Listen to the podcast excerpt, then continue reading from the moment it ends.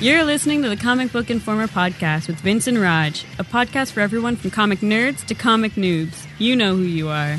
Now here's your host, Raj.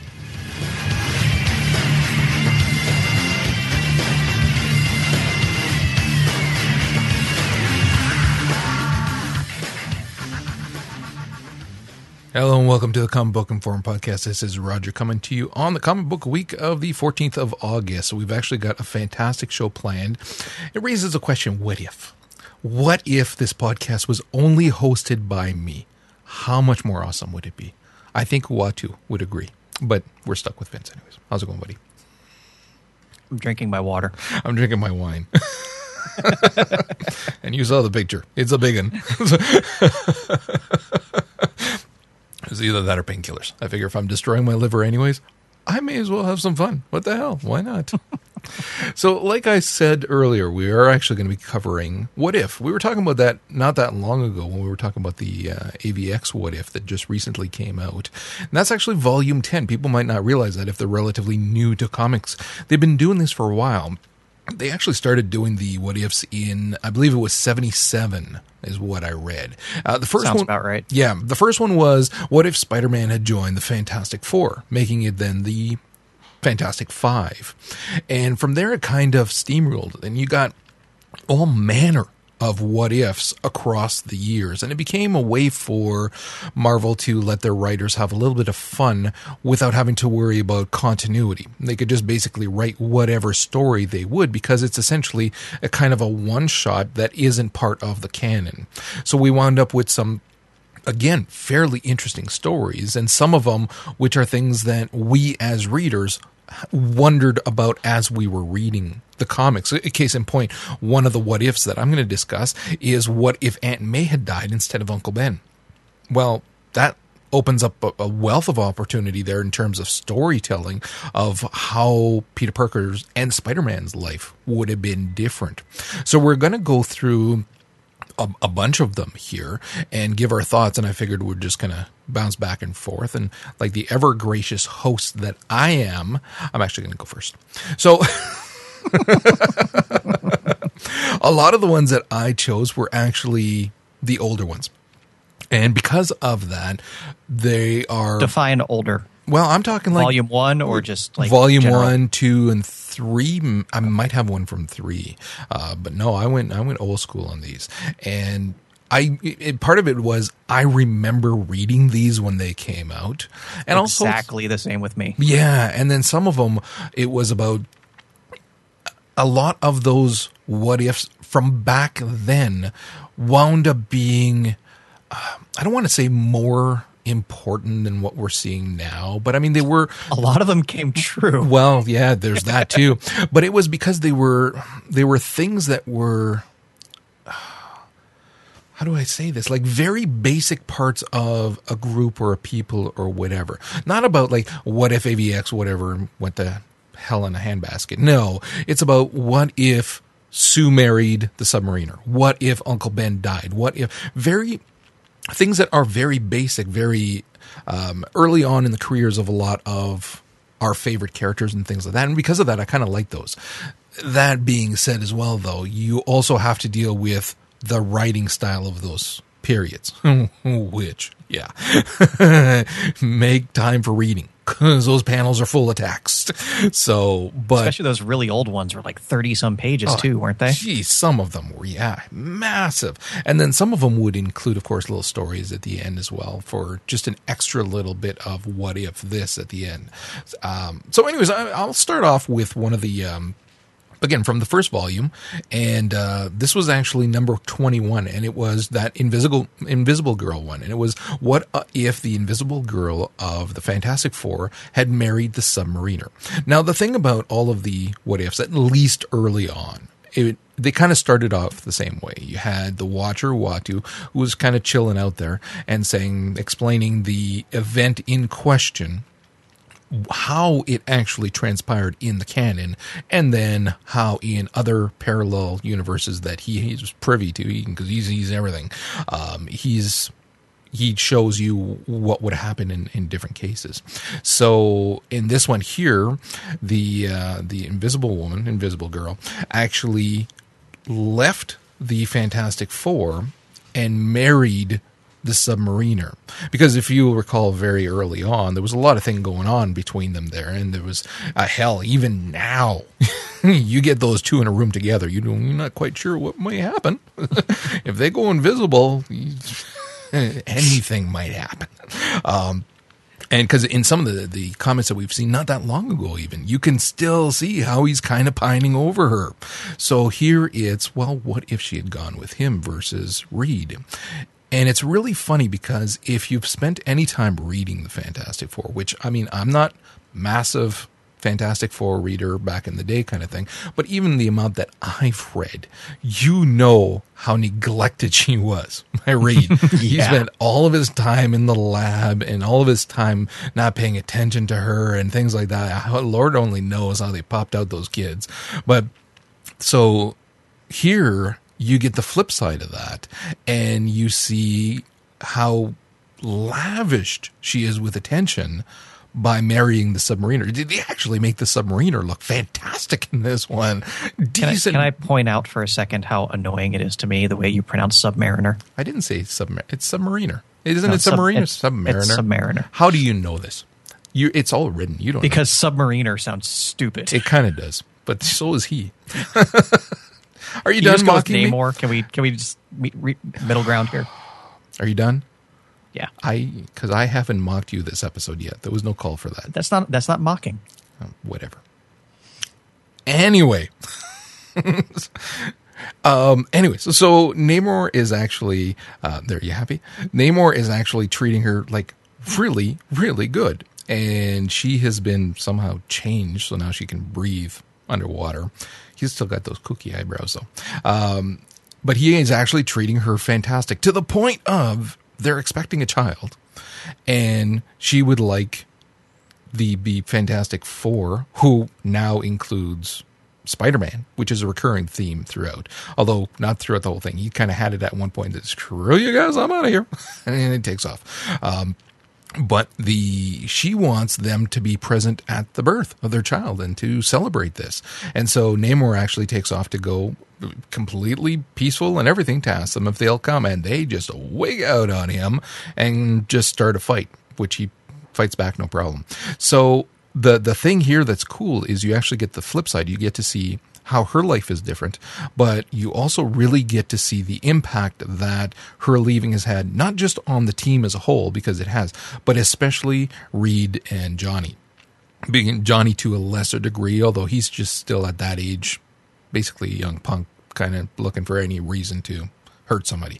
Reed, however, is losing it. He is not handling this well at all at all and he's making a lot of bad choices including deciding that's it she can't be in her right mind. A little egotistical there. Heaven forbid she wants to be with somebody else. No if, if it's not me she's out of her mind. So he and Storm are going to go and basically destroy Atlantis, force them all to become normal air breathers. So they have to go to the surface and then become normal folks and not at Atlanians, Atlanteans, whatever. And uh, but it's to kill some of them. It's to kill probably Sue because she's going into labor, and it goes on from there. I don't want to spoil too much of this. This was like this is a massive one too. Like this sucker was like 35 pages, but beginning to end, what a story! Really, really fun to read. Did you actually get through this one?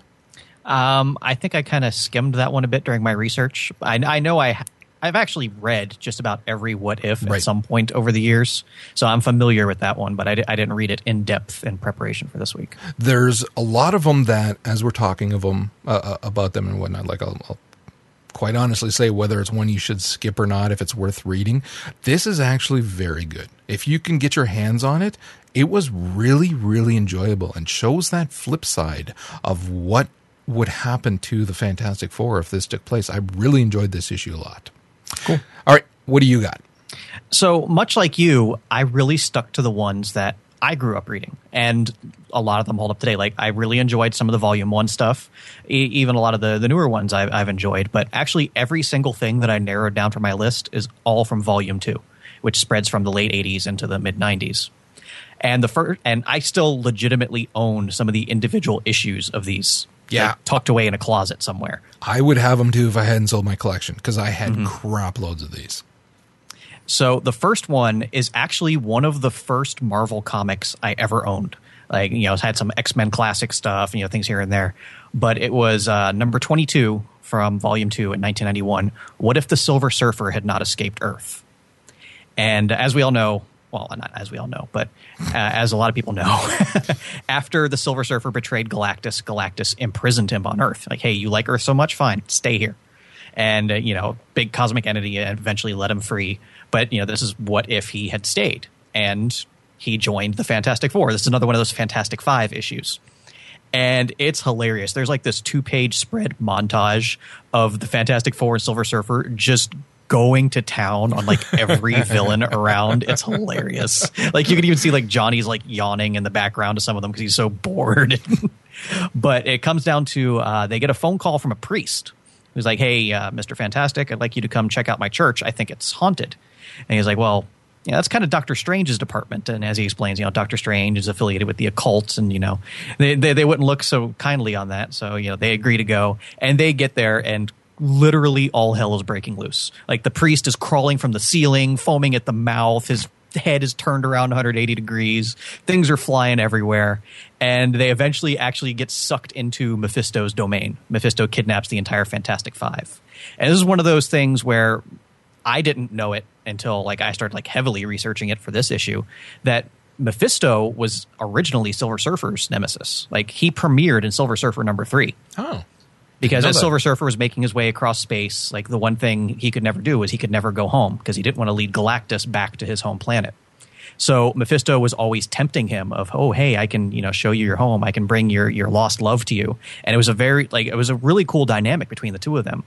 So the whole thing here is he imprisons the Fantastic Four and is showing them their worst nightmares. And it, like, I- was a kid reading this, and like, it was some pretty gnarly, gnarly stuff. Like, there's one panel that, like I said, still to this day sticks in my mind. Of Sue's worst nightmare was that she would just permanently be invisible, and it's a f- Yeah. panel of Franklin going through the Baxter Building, crying for his mommy because he can't find her.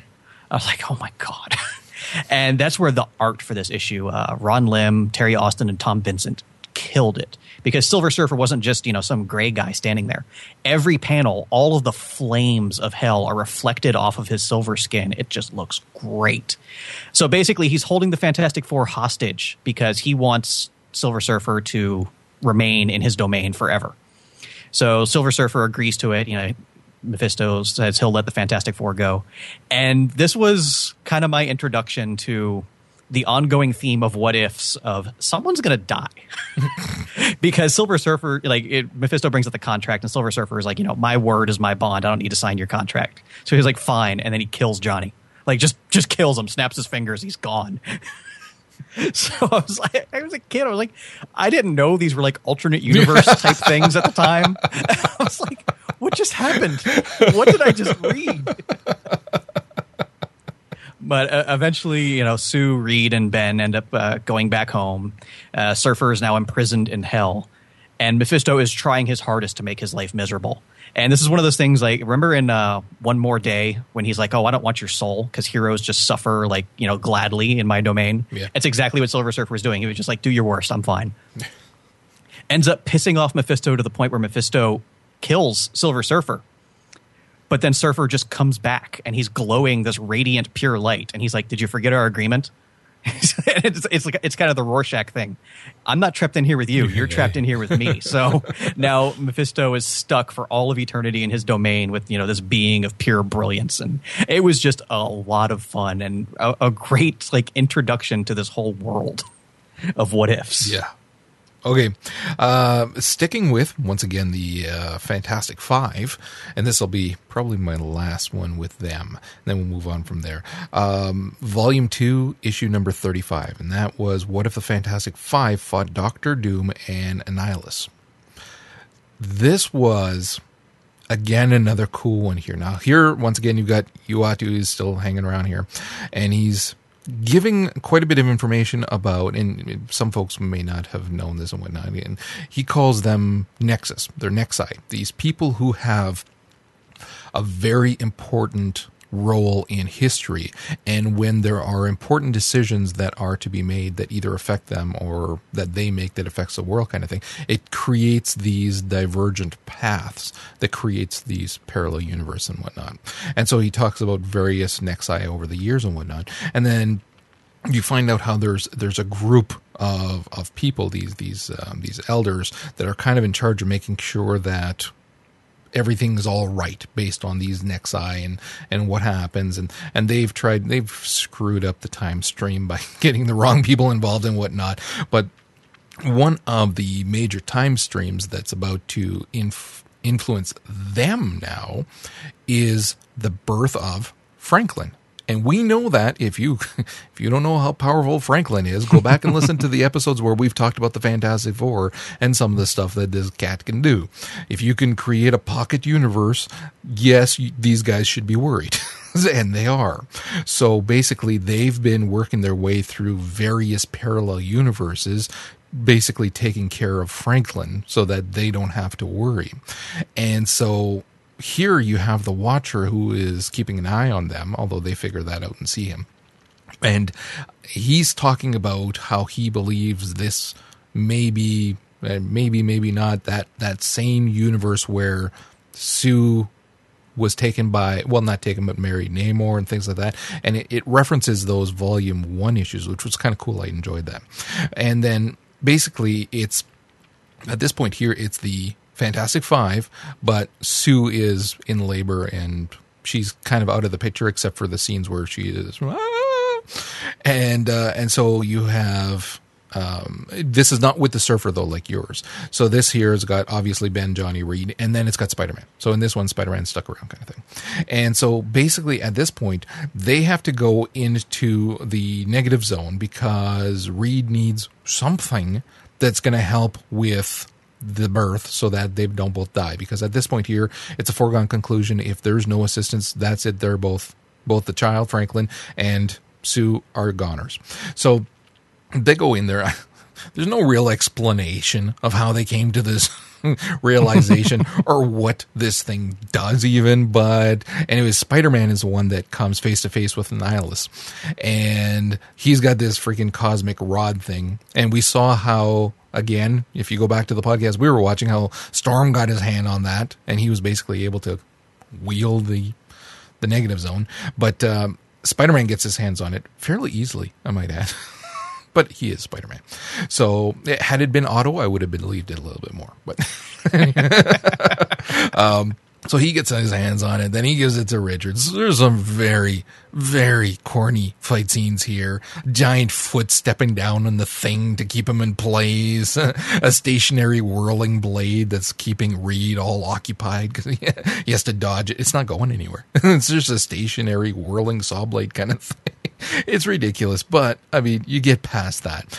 The, it gets cool when these these time messer uppers decide that they're going to plant a bug in Doctor Doom's ear because he's the one that's going to take care of this. Apparently, not Nihilus.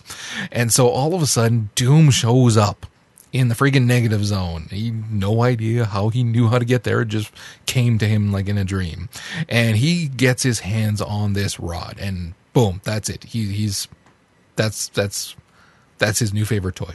And then he starts fighting Annihilus and it's kind of misleading because it's a, it's saying how Fantastic Five are going to fight them both. That doesn't actually happen. what happens is that yeah, there's a very brief fight between Spider-Man and Nihilus. That ends, and then Doom fights Nihilus, which is cooler anyway. Anyway, you slice it, that's cooler anyway. And then Doom gets a little sneak peek. Somebody visits him. It's the Whisper Again, they, they have all these cool names in that time. Um, and he is the one who explains how the timekeepers are the one that planted this bug in his ear and explain them. But what they didn't tell you is that if you screw up this time zone, guess what? This is what's going to happen. And this is where we can see again, same as in the, the other issue I was talking about, how Reed, man, good thing Sue stuck with him because man, he, he goes and I'm not going to bleep this episode. I was going to say it, but he goes crazy. what if Roger didn't edit an episode? Yeah. so, and he loses it. And there's like this nuclear, of course, this is like 80s, 70s, 80s. So everything ends in nuclear disaster when it's bad. that's just that's what it was at the time. So he just triggers nuclear war and everything. So so basically Doom decides, okay, well, I guess it's better to give him the rod. So tosses him the freaking rod like a football player, and uh, and then he goes on fighting Annihilus while the others take off to go help. I don't know if they insert it into her, what how it helps, but apparently it does. There's there's something there's a phallic joke in there that we're not going to make, but it's there. Okay, and uh, and then Franklin is born. So, and then you find out a little bit more what happened with Doom and whatnot. It's actually a fun issue to read, even with the glaringly stupid parts that are in there. It's actually, again, a very fun issue to read this and to see that, again, the, the, the epic freaking Doom fighting Annihilus. It was, it was very cool. I like this one. You know, when Doom shows up in any what if, it's going to be awesome. Yeah, really. Did you read this one? No, I, again, not recently. Okay. All right. So what do you got next?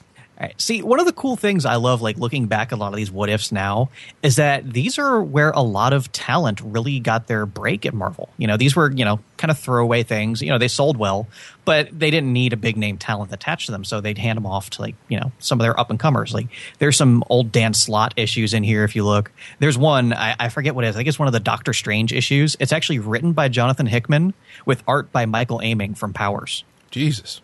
Yeah. I was like, man. I didn't see that one. yeah. It's one of the volume two ones, I think, or maybe one of the like the, the volume three from 2005. Yeah, it had to be a volume three, I think. And what was it? Which one was that? That was the Doctor Strange one? Doctor Strange, or I, I forget, honestly. I said, I read a lot of what ifs over I'm the last see if I can find that one. That sounds awesome. Yeah. Uh, I'll, I'll I'll look it up later.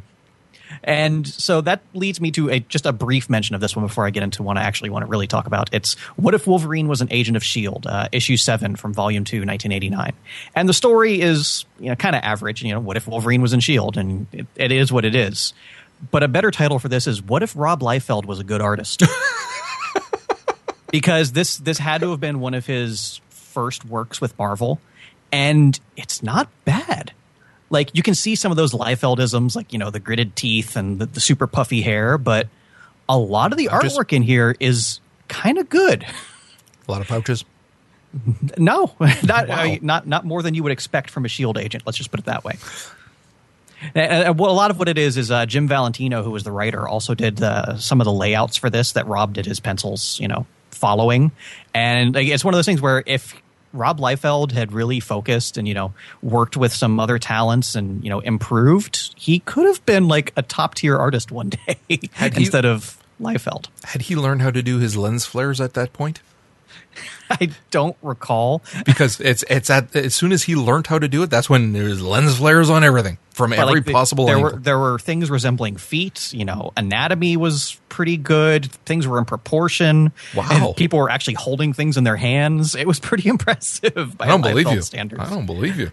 But anyway, uh, on that same theme, the one I really want to talk about is issue 43 from 1992. What if Wolverine married Mariko? Ooh. And this is the follow up to that original Claremont Miller Wolverine miniseries, which of course ended with Wolverine and Mariko announcing their engagement.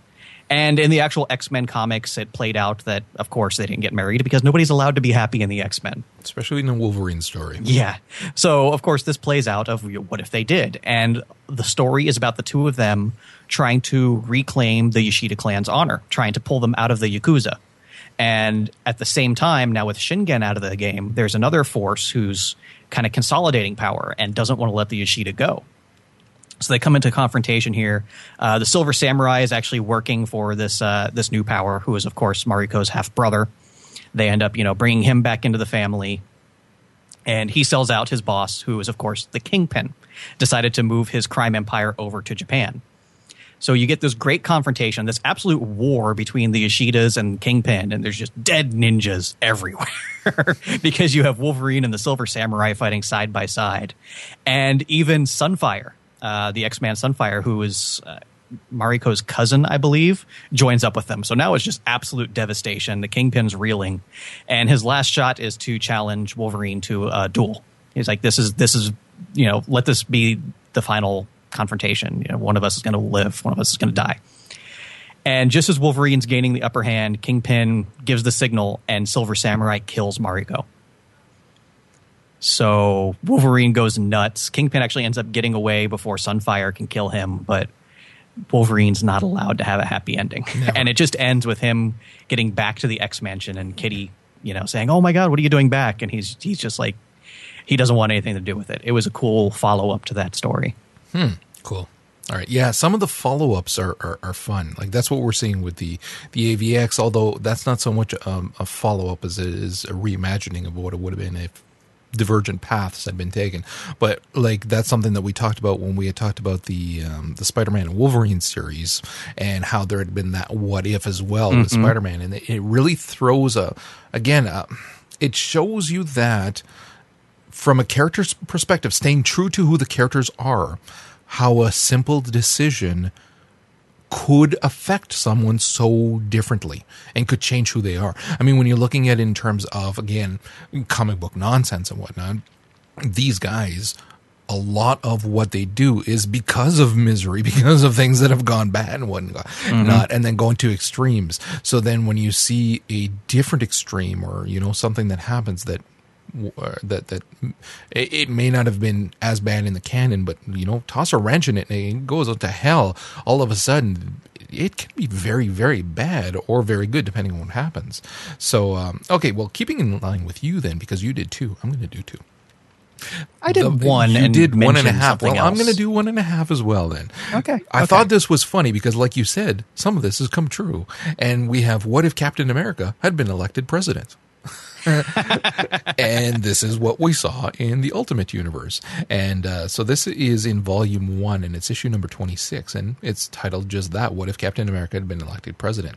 So basically, what this is, is he's kind of approached and you have again Uatu given a little spiel here and said that you know the nation could use him and whatnot. Like we're looking back at I'm looking for a date here, 81. So I mean you got sketches of Reagan in here before he's president kind of thing and all kinds of stuff.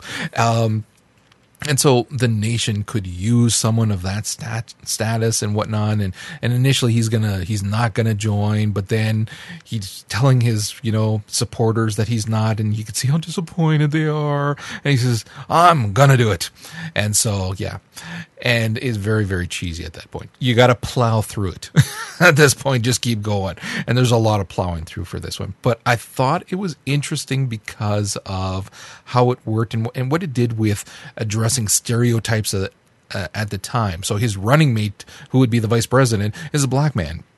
And it's a you know he doesn't want an errand quote unquote boy. No he wants a running mate somebody that he can rely on that knows the in and outs ins and outs of, of politics because he obviously doesn't and whatnot. And so he has this um they obviously it's a landslide and they, and they win and whatnot. And then basically he has to contend with he's he's working on various issues not just within america but also helping around the world with different things. It's this whole utopian thing because again it's captain america in charge now. And so one of the leaders of a smaller country turns out to be essentially the red well not essentially it turns out to be the red skull in hiding kind of thing. So there's a whole showdown of course there has to be a showdown with red skull and whatnot.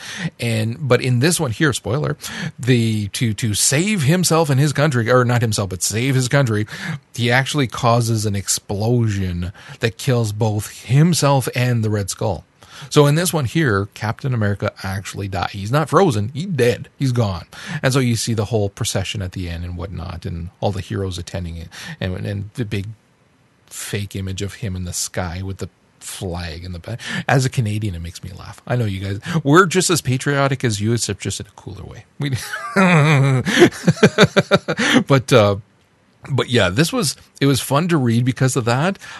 It's it's not a must seek out and buy kind of thing, but I thought it especially interesting because of what we're seeing in the Ultimate Universe with him being in charge. I don't know if that's still going on. It- yeah, it is because Uh, they're still he- referencing in, in X Men. Yes, but I believe he resigned as president at this point. Okay, because the last X Men, he was still in charge, or at least they made reference to it. But I never read the the Ultimate, so I don't know. Okay, Well, the whole the whole ultimate timeline is all screwed up right now. Yeah. Okay. Yeah. Tell me about it. Um, okay. The real one. That I took a little bit longer. Oh, that was the fake one? That was the fake one. The real one for realsies. Uh, actually, this one won't take too long either. Uh, volume one twenty four, and that is what if Spider Man had rescued Gwen Stacy. So Hmm. we talked about that two parter. I know I read it not that that long ago. So go back and listen to my thoughts on that two parter, where he actually that that whole event of Gwen Stacy dying and whatnot, and that still holds up. And again, I didn't bleep myself. I won't have to. Um, it holds up. It's phenomenal, fantastic. So this here, he actually saves her. And so, like, a lot of who Peter became wasn't just because of Ben. It was very much because of her death. That shaped him in such a huge way. And we saw that in not just throughout the series, but also in like mini series as well throughout the years. We saw that especially in what was it called? Blue? That was it was called Blue, wasn't Yeah, it? The miniseries. We talked about that one, which was oh my god, that was so good. So we saw how it shaped him. Well, what if that didn't happen? So you've got a Spider-Man that is not as serious, that you know, that doesn't have that nagging part in his brain of Gwen's death being potentially his responsibility, his fault.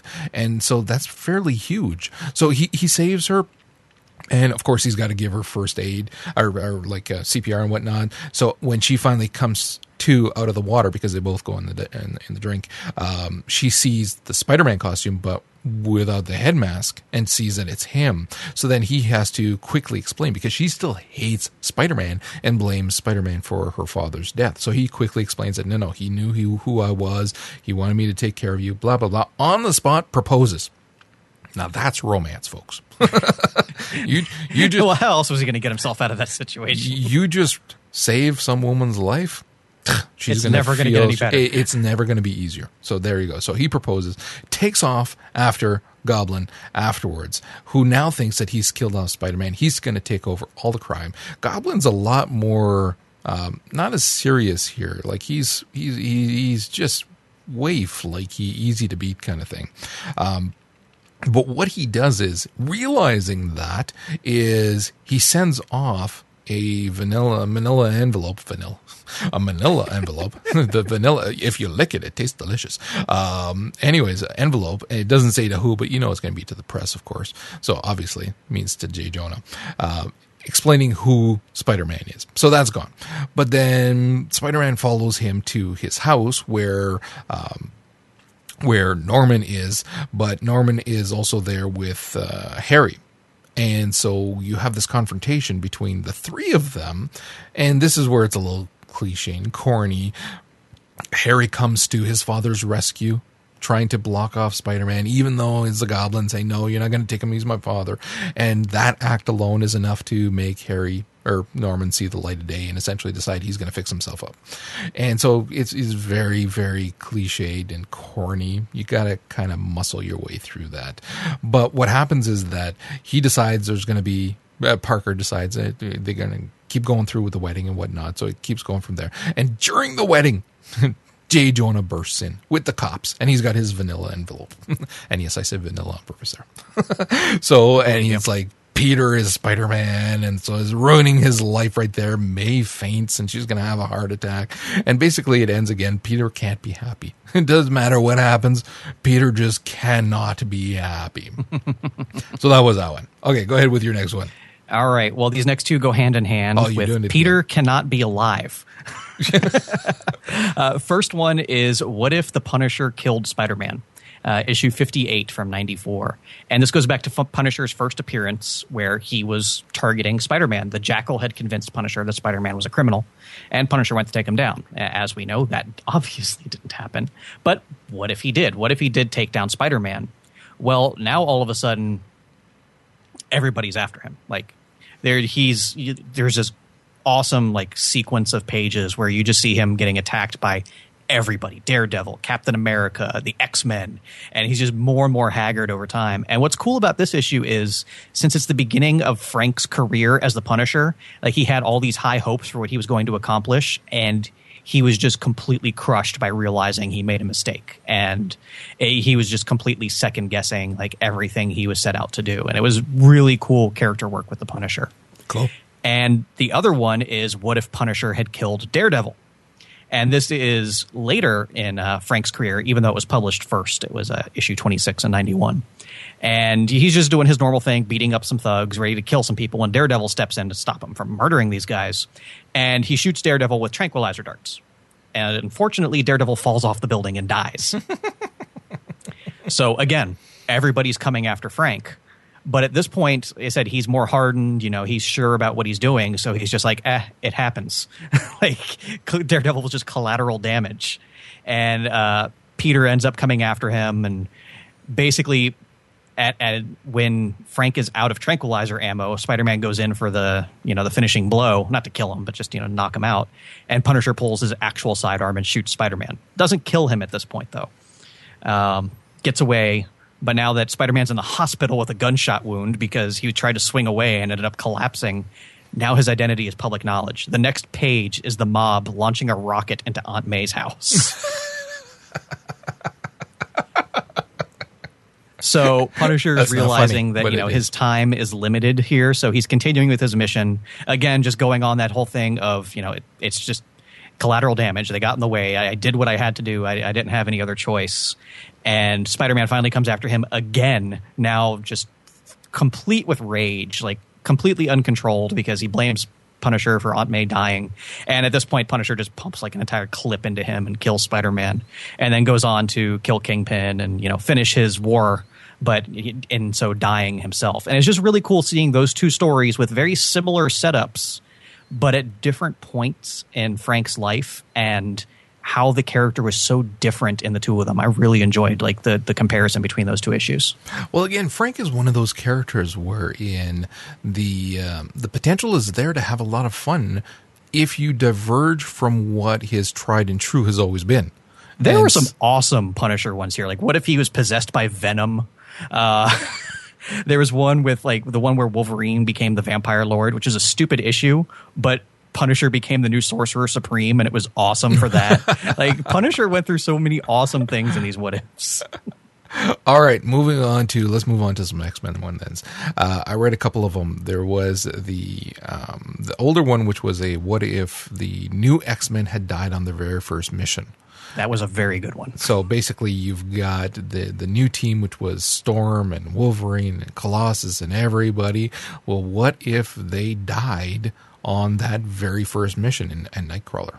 Uh, and so, because of that, basically, Charles has lost it. That's it. He is kind of being a pouty face and just not very happy. And um, but Beast is still there because Beast had not gone to go fight that mutant biosphere. So Beast is still there. So Beast calls over Moira, and she brings with her the, uh, a young ward, quote unquote, and it's um, what's her name? Run, Rain, Rain, Rain, Wolfsbane. Yeah, Wolfsbane. I don't know yeah, how to pronounce her actual This is from New Mutants, anyways.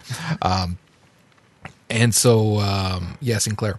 So they show up at the house, and again, Xavier's got no use for nothing. He's he's he, can't think. He's all depressed, whatever. But a a transmission comes through from uh, Count Nefaria, and he is going to basically blast everything. He sees control of NORAD, and he's going to be destroying the world. So Beast decides to kind of take matters into his own hands or into his own head, and slaps on freaking Cerebro, which I didn't think was possible for anyone who's not. What if Beast could use Cerebro? this is where yes what ifs canon does not apply in any way shape or form rules we don't need your stinking rules um so he slaps on cerebro and starts locating various mutants around the world to take over as the new mutant or the new X-Men. So he gets a hold of uh, of the Scarlet Witch and then of um, her brother as well, and Quicksilver, and then he reaches Namor's sister or cousin, yeah, cousin. Namorita, and because she's going to be This useful is the worst team of X Men ever. really. And uh and then also banshee's what is she? She's Daughter, a cousin niece, daughter something. niece some Yeah. damn thing. Looks exactly like him. Same accent too. And uh and basically oh and uh proud Proudfoot's brother, I believe, is what. Yeah, also. Um, so anyway, so he gets all of these cats together, and and he also teleports them. Cerebro can teleport people. That's how cool Cerebro is, and we don't even know it. So they all go, including Brain, Sinclair, the kid as well, and they go and fight this. This is one of those issues where, I mean, it was all right, but it was the corniness of 80s X Men at its max, at its best. And so you have this team fighting. The thing is, is that like they even talk about like staying together as the new X Men later on, whatever. Uh, but it's a terrible team. Like none of Yeah. the, with the exception of Beast, these characters are all throwaway characters. That in terms of if you analyze it as again writing just from the characters and things like that, they're all you can't hold a candle to. You know, again, Wolverine, Storm, Colossus, Nightcrawler. Compare that to these characters and as in a, from a strictly writing per, perspective, they're terrible. So it was an interesting issue, but certainly wouldn't want to see events have turned this way at all. Yeah, it was the Xavier and Beast stuff that really made that a great issue. Yes, though. yeah, yeah, it did. Uh, and then the other one was what if Magneto and Professor X had formed the X Men together, and you have this way different dynamic here where everything is different in terms of the teams and who is together and who's not. Xavier is freaking playing basketball and because he never got he never lost the use of his legs, never got paralyzed. Um, Kitty is freaking weird and likes wigs in this one. She's always got different colored wigs. Um, this one was more when did this come out? This was much later on and you can tell this I'm betting you 90s obviously. Um, way different. This one was written by Chris Eli Eliopoulos. Anyways, Eliopoulos, the Yes. letterer. is that? Oh, I that's the letter. No, wrote no, no, no. Sorry, no, no, no. That is the letter. Who wrote this? No, no. I'm looking at the credits and it's not quite clear who wrote this damn thing. Oh, Claremont wrote this. So I, I it's on the cover, dude. It's nowhere else. Cut me some slack. Uh, and this was published in. Oh, geez, this was 2005. I would have put this in the Ah, 90s that's one of quite the easily. ones. Yeah. So this is again the teams are way different you've got i like that wolverine is working with mystique here and stuff like that. Colossus is just kind of showing up. He hadn't been working there he hadn't been an x-men so he just kind of shows up later on. Jean is brought in but she's in a comatose uh, state and so basically xavier is trying to get her out of that and help her. You've got some shield stuff going on and and of course Magneto kind of chilling out all over the place with a freaky ponytail. That's creeping me out a little bit. um, it's it, it was interesting, though certainly not anything that is that had that big of an impact. Again, the what ifs are are one of those where um, as you're reading them, it really it should diverge a lot and it should be believable and it should be something that has a point to it. This was just kind of it, it kind of opens it up as if what if this occurred and they kind of the team continued and it a parallel universe that they kept working on kind of like the the ultimates universe. It it was a beginning more so than a complete story in one issue. So mm-hmm. it, because of that i was really a lot less interested in this one. Well, you see, out of the God, close to 200 what if issues that have been published, I think 112 of them were what if the X Men weren't the X Men. right. Well it and makes sense. The the one I have to that same theme uh, from 1995, issue 77. What if Legion had killed Magneto? Uh, the way the Age of Apocalypse started was Legion traveled back in time, tried to kill Magneto, but his dad, Professor Xavier, was there and jumped in front of it and took the death, and that's how Apocalypse rose to power. Where, well, in this one, you know, what if he traveled to a time where Xavier wasn't around and succeeded in killing Magneto?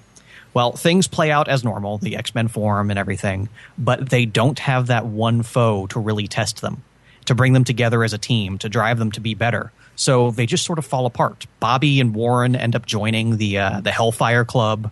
Uh, Scott and Jean just retire, go into the mountains, raise a family, and the X Men have kind of become a joke. Like the X Men are basically just PR at this point. You know, they're they're in movies, they have their own reality TV series uh, stuff going on, and you know that's just their way of gaining acceptance until Apocalypse shows up. And you know, Apocalypse's whole thing is you know he wants the mutant race to persevere, but he has to call all the weak. Well, again, without Magneto to make all of the X Men stronger, they're the weak ones that have to go away. So it was just a really cool look at you know a, a, another interesting twist on you know the whole X Men formula of really what would they have been without Magneto. Cool. Okay. All right. We're gonna have to start wrapping it up here. How many more you got? You got a bunch too. Eh? I, I can blast through three more quickly. But and you have to do those three. I would like to at least do two of them. Okay, well, I'm going to hold you to that blasting through it. Uh, okay, I'm going to actually go with maybe two more. So this is going to be a long episode, folks. I apologize in advance, but hey, we're having fun. Um, oh, completely off topic. There's also a volume one, issue 34.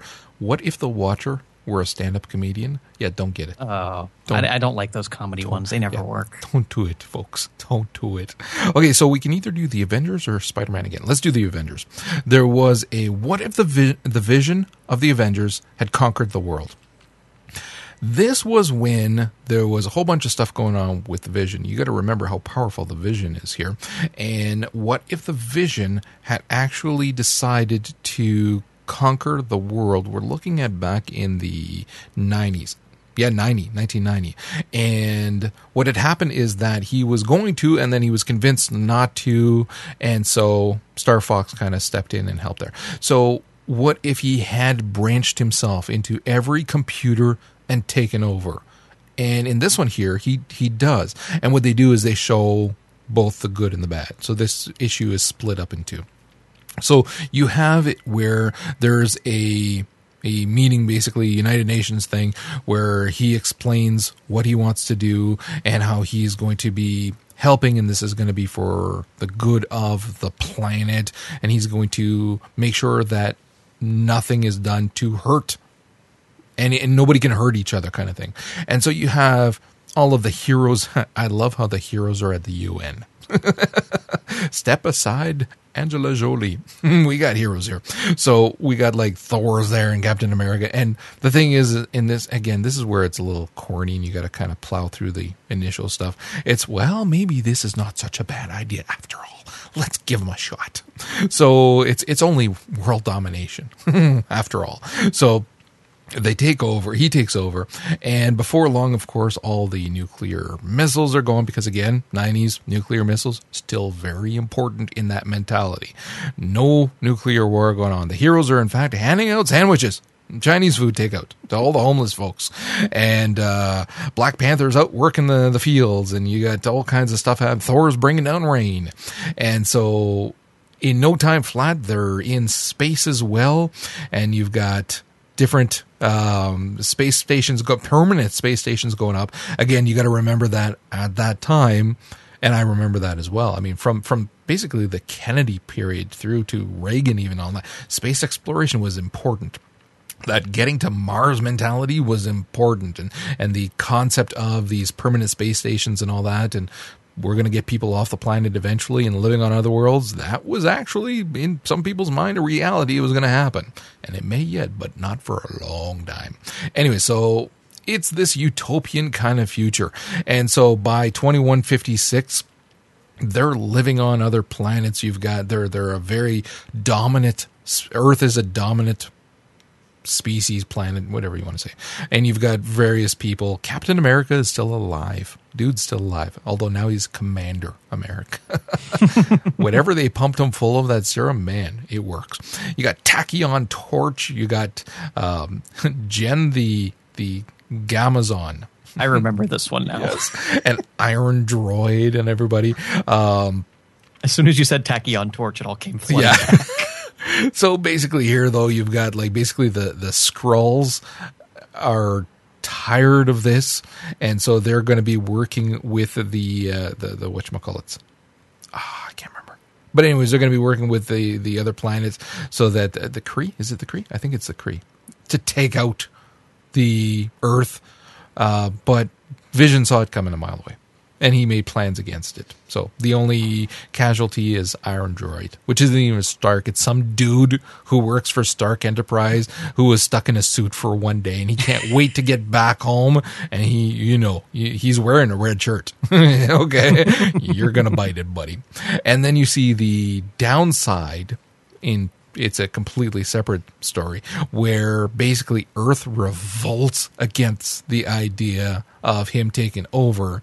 So he has to team up with the Mad Thinker, with Doctor Doom, with the Supreme Hydra, and with Fisk. I love that. Kingpin. Why? you know, I'm taking over the world. Who are you going to call? Big dude over there. I want him on my side. so instead of working with the heroes, he's working with the villains, and it's all about conquering everybody. And likewise, again, you're getting the Skrulls and the Kree, which yeah, it is a Kree, who are like making plans of they're going to deceive them and you know only pretend like they're going to work with them. And but Vision saw it coming a mile away, and now it's just about taking over everything. So both of them are about them kind of winning, of course, but one is tyrannical and one not so much. Well, they both are, but. but it, this was cool again for that to use a bad pun, vision into the early 90s of the mentality of the people. Because it's not so much about the heroes in this one or the avengers or anybody and it's even not about vision that much. He's he's just kind of there. It's about that glimpse into the the people at that time and the mentality especially and what was important and what was frightening to people at that time and things like that. Cool. Okay go Am I allowed to just finish up? Or just go with your three? Okay. Uh, oh, first no. up, uh, 1998 uh, issue one. Huh? Do two.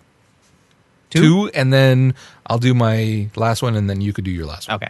So uh, issue 114 in 1998. This was actually the last issue of the ongoing What If, and it is was What If the Secret Wars 25 years oh, later. Yes. Basically, what if those secret wars never ended?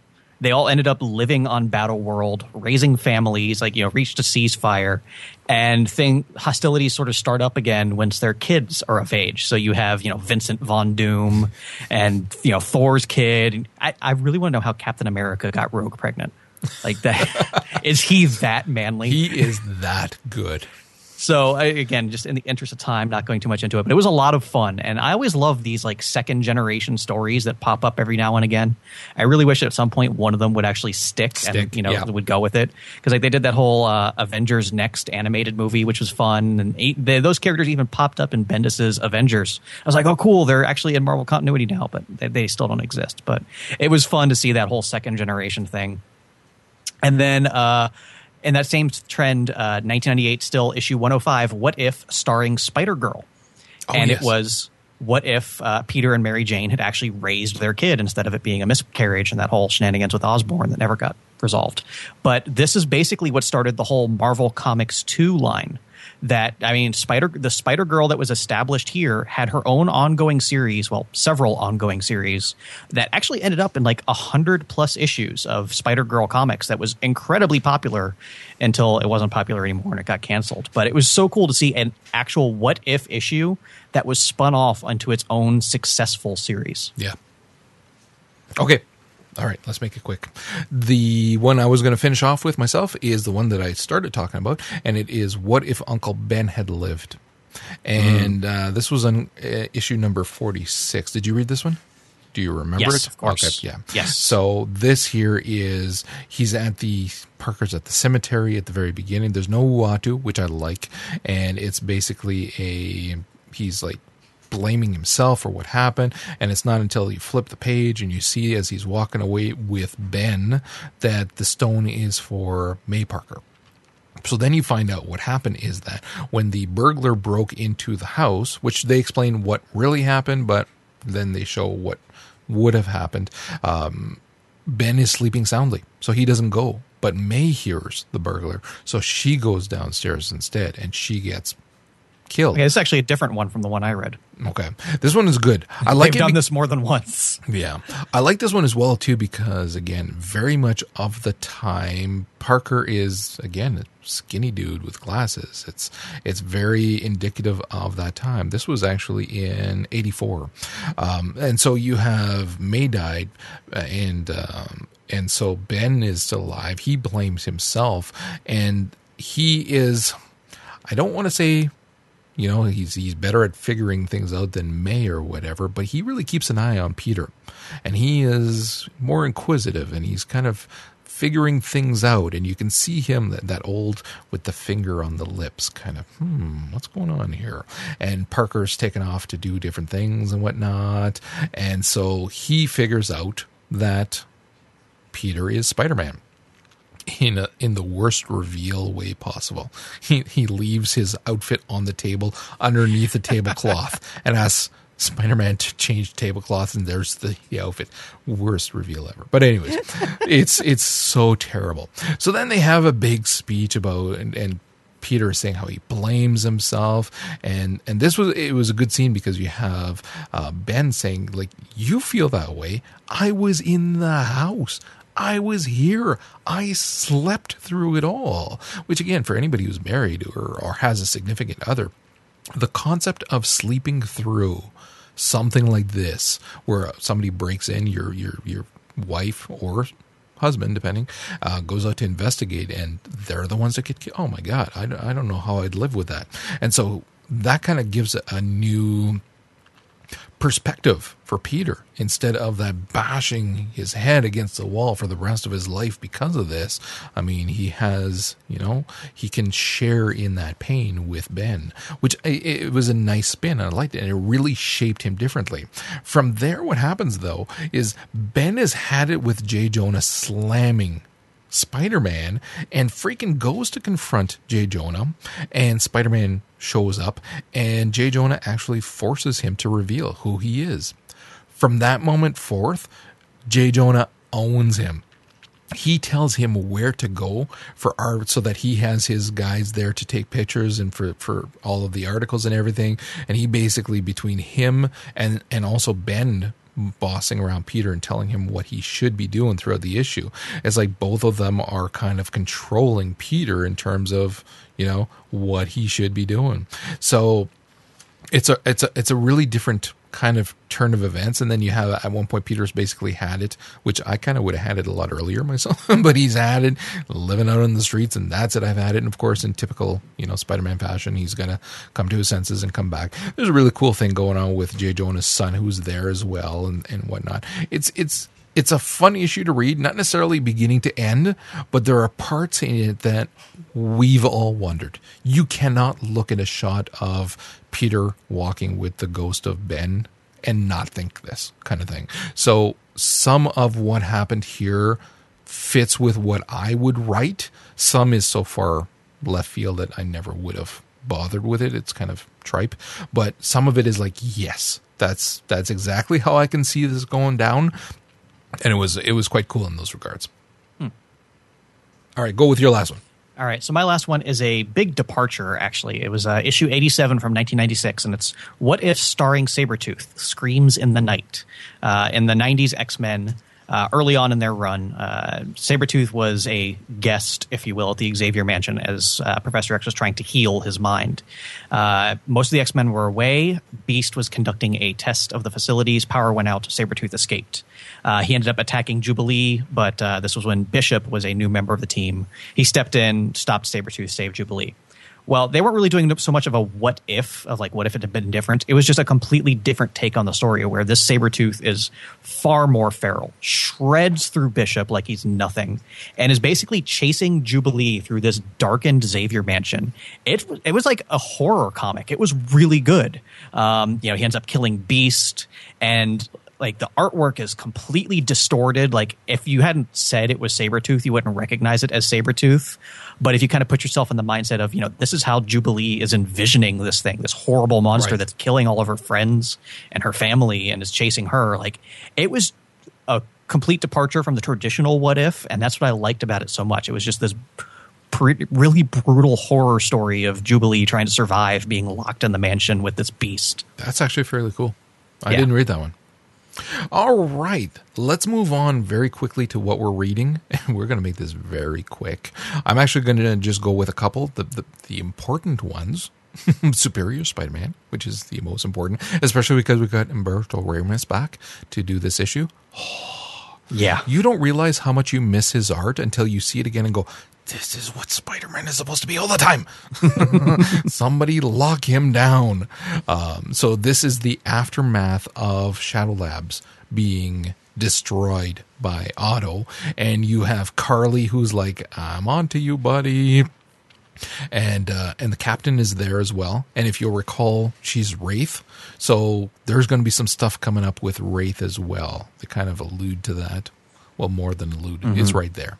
Yeah. um, but then you have, I mean, this isn't one of the the best recent Superior Spider-Man issues, but that's mainly because they do so much with the Hobgoblin which I mean was fine and enjoyable and good and it works. And and there's still story development with Peter um, especially Peter and Anna Maria. We need more of her. She is so awesome she keeps Peter in place to Otto in place I love it she steals his freaking cell phone um, so we see more and he outs the freaking hobgoblin which is yeah. awesome ending. And again, you want to talk about your I cannot wait until the next freaking episode issue. That was this. That was definitely this. One thing about this, and of course, you have the whole Green Goblin stuff going on at the same time. Yep, yep. And all this time, I everybody's just assuming that that's Norman Osborn. But they made a distinct point to not show the Green Goblin's face until he was in costume. When they were just walking by in their Yeah. plain clothes, it was all shadowed. Yeah. So now I'm wondering who is, yeah, it? yeah. Yeah. I have theories that we'll come back to. Okay. So this is cool. And this is where you're seeing more of Horizon Labs and, and May and MJ. They're all kind of cluing into not just Carlie. There's something going on here. So, but I mean, it's going to be a long time before anybody really clues in by the sound of it. So, and I'm cool with it. I'm cool with that. Just more Anna Maria. I like her. Uh, and then, of course, all new X Men, number 15. Did you read that one? Oh my god. This was freaking. In every single way. And Lafuente, if if I pronounce that properly, the freaking Yeah. art was awesome in this. Oh, yeah. I loved it because again, it wasn't just the thin, anemic kind of superheroes that are either, you know, horribly buff or disproportionate or, or things. It was it looked more like real people. I liked it, uh, and plus, it made the kids look like kids. That I loved. Because again, it's hard to tell when you're looking at some of the the art from some of the, it, it, which is good, but I mean, you're looking at the old team and they don't quite look like kids. And it's you know they're supposed to be. They are. They're young teenagers. Well when you're looking at this they look like young teenagers and you can appreciate what they're going through a lot more. Um, so that aside art and coloring whew, geez, freaking amazing. Story wise was great. So you have for the majority of the story is you got two things going on. You got cyclops and bobby basically taking a break let's just get the hell out of here and relax and clear our minds because bobby cannot deal with seeing his future himself making out with kitty Pryde which i thought was hysterical and then basically scott has got so much going on he needs a break so they're they're taking off and then you have Steal Wolverine's Jeep. Yes, Steal the Jeep and the bike. And uh, and then you've got all the stuff going on, which is far more important with Jean. Jean not just coming coming face to face with uh That was the best part of the issue. oh, that was freaking awesome. You've got Jean coming face to face with uh with uh, ah, why am I blanking out? With uh, Rachel. Rachel. And so that was hysterical because Rachel's been gone. So she has no clue and she's shutting off people's minds so she cannot read their minds as she's going past. I'm going, I'm having a shower, and boom, there's her mom. and it's like, oh my God. So that was awesome. And I love how Bendis, like he, he doesn't play with it or try to drag it out or anything. No, it's just an awkward moment that both wants to forget. and so they just kind of walk away. Uh, but then also the stuff that's going on because older Beast, when working, helping to train younger Jean, is of course thinking, my God, what if I told her back then how much I loved her? And so she then confronts younger Beast and says, like, why didn't you ever tell me that you love me? And they make out. And it's like, awesome. I'm much more okay with her and Beast than her and Summers. Summers should he should still be a virgin. at 40. Nobody should want to be with him. He's a terrible human being. So Does uh, the stick up his butt count? yeah. um, so this again, par for the course. This was a phenomenal issue. Loved it. What do you got for the week? All right, Superior Foes of Spider-Man issue 2. I've got it. I haven't read it. That that is like everything I want out of a comic book. No. I, oh my god, it was great, especially once the Punisher shows up. That's all you need to know. and uh, uh, on a left turn, uh, I talked. This is one of the web comics we talked about God, a million years ago. Uh, Gunnerkrigg Court, the one with the, uh, Yeah, the yeah, weird yeah. mystical school. I, I've still been re- reading it religiously, like every you know three times a week. The storyline, the the chapter they just finished up was amazing. Like if you're not caught up on that, do it. Hmm. Cool. Okay. Awesome. All right. Is that That's it? All right. Cool. So let's run through what's coming out this week. On the Marvel side, if you haven't been keeping up with Alpha, there's a trade paperback for Alpha big time. Then we've got Astonishing X Men number 65. We got Dexter number one of five, if you're into Dexter. Fantastic Four number 11, which I've been really digging the stuff they've been doing lately. So great stuff. Infinity number one of six. I, I can't even say it without laughing. Uh, Marvel Universe Ultimate Spider Man number 17 great stuff. Nemesis number one. That's the uh, that's the cartoon tie-in. Is it? Oh, yeah. Damn it. Okay. Well, well, we'll see. Uh, Superior Spider-Man team ups number two, which I really kind of enjoyed the first one, so I'm looking forward to this. I put Thor for you, number eleven. Why is it always Thor on your week? Uh, Ultimate Comics X Men number 30, which I'm hoping that's going to really pick up. Uncanny X Force number 10, and it was Uncanny X Men number 10. What? What? Is it really? Yeah, it is. And Wolverine number 8, and Wolverine and his peeps number 34. Which is always awesome. And then we got on the DC side, we got a crap load of 23s. We got Batman, we got Batgirl, Demon Knights, Green Lantern Corps, Nightwing, Suicide Squad, Superboy. And then we've got Batman Arkham Unhinged, number 17. Is that right? Yeah, I is. guess. Yeah, it is. It was there. I wrote it down. Constantine, number six. Uh, Justice League of America, if you're still actually reading that, number seven. Katana, number seven. And World's Finest, number 15. And then from Image, we've got East of West, number five. Dudes, read it, everybody. Ghosted, number two, which I'm curious to see if it's going to get much better. Las Vegas, number four of four. Mind the Gap, number 12. Have you been reading that still? I read the first storyline and I haven't caught up. I need to actually give it another shot and go through it and see if I can It's a very interesting mystery. Okay.